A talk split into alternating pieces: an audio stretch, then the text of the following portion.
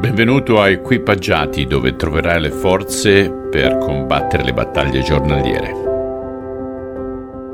Caro amico, caro amica, oggi leggeremo il capitolo 22 di Matteo. Leggo sempre dalla Bibbia della gioia, versetto 1 al versetto 14. Gesù raccontò molte altre parabole per uh, rendere bene l'idea del regno dei cieli. Per esempio disse, il regno dei cieli può essere illustrato dalla storia di un re che fece preparare un grande pranzo di nozze per il suo figlio. Erano state invitate molte persone e quando il banchetto fu pronto, il re mandò i suoi messaggeri ad avvertire gli ospiti che era tempo di venire. Ma tutti rifiutarono. Allora mandò altri servi a dir loro affrettatevi perché tutto è pronto e l'arrosto è già nel forno. Ma quelli che aveva invitato si limitarono a ridere ed ognuno andò per i fatti propri, chi nei campi, chi al proprio negozio. Altri addirittura malmenarono i messaggeri del re, li oltraggiarono e ne uccisero perfino alcuni. Allora il re adirato mandò il suo esercito ad uccidere quegli assassini e a bruciare la loro città. Poi disse ai suoi servi, il banchetto è pronto, ma gli ospiti che ho invitato non erano degni di parteciparvi. Uscite allora e mettetevi agli angoli delle strade ad invitare tutti quelli che vedrete. I servi ubbidirono e condussero tutti quelli che trovarono, buoni e cattivi, e la sala del banchetto fu piena.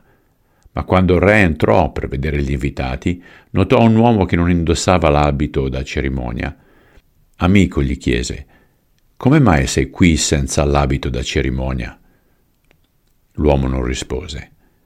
Allora il re comandò ai suoi servi, legatelo mani e piedi e gettatelo fuori nelle tenebre, dove c'è pianto e stridor di denti, perché molti sono chiamati, ma pochi ammessi.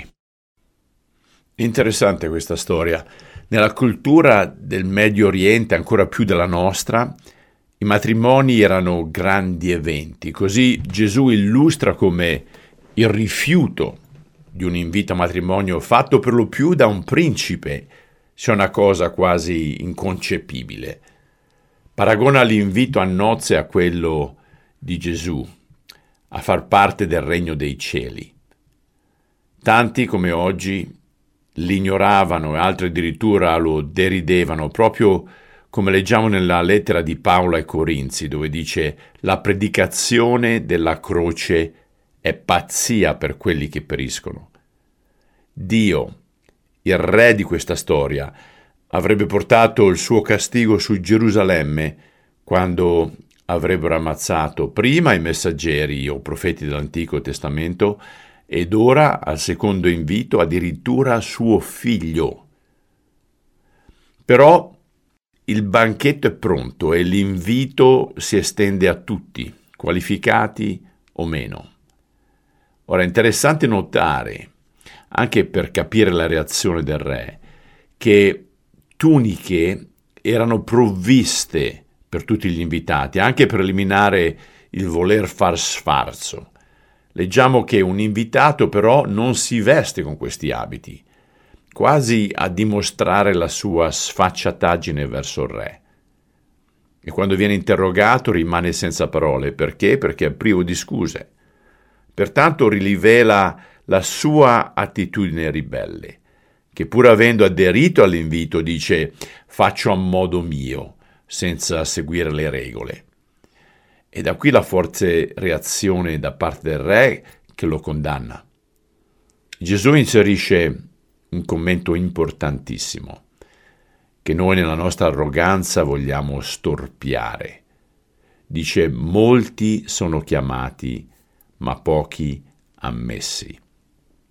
E questo è in linea con Matteo 7 dove dichiara che la porta è stretta che porta alla vita eterna e pochi la trovano. Questo non perché Dio è selettivo, vendicativo, ma perché noi, noi, come l'uomo senza vestito di nozze vogliamo fare a modo nostro.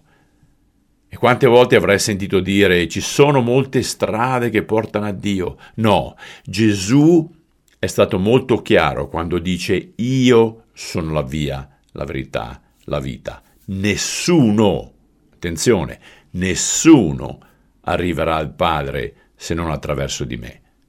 Allora smettiamola di fare i saggi arroganti su di un argomento che spetta prettamente a lui e non alle nostre limitatissime capacità. Ne va della tua vita eterna, pertanto non scherzarci sopra. E riflettiamo. Trovi difficile mettere il vestito solo perché qualcuno ti dice che è l'unico che devi indossare? Signore, la mia preghiera è che ognuno di noi che sta ascoltando questo programma sia nella lista degli invitati che vengono ammessi al banchetto. Perché tu dici che la fede accresce, la fede viene ascoltando la tua parola. E per questo ti ringraziamo. Nel nome di Cristo. Amen. Cari amici, ci risentiamo domani. Ciao.